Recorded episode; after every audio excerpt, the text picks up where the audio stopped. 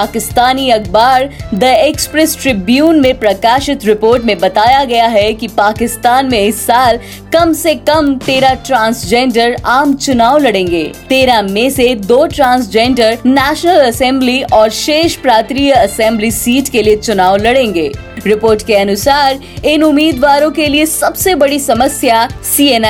यानी कि computerise national identity card जैसे पहचान संबंधी दस्तावेज हैं। इससे जुड़ी तमाम खबरों के लिए सुनते रहिए देश की डोज हर रोज ओनली ऑन डोज ऐप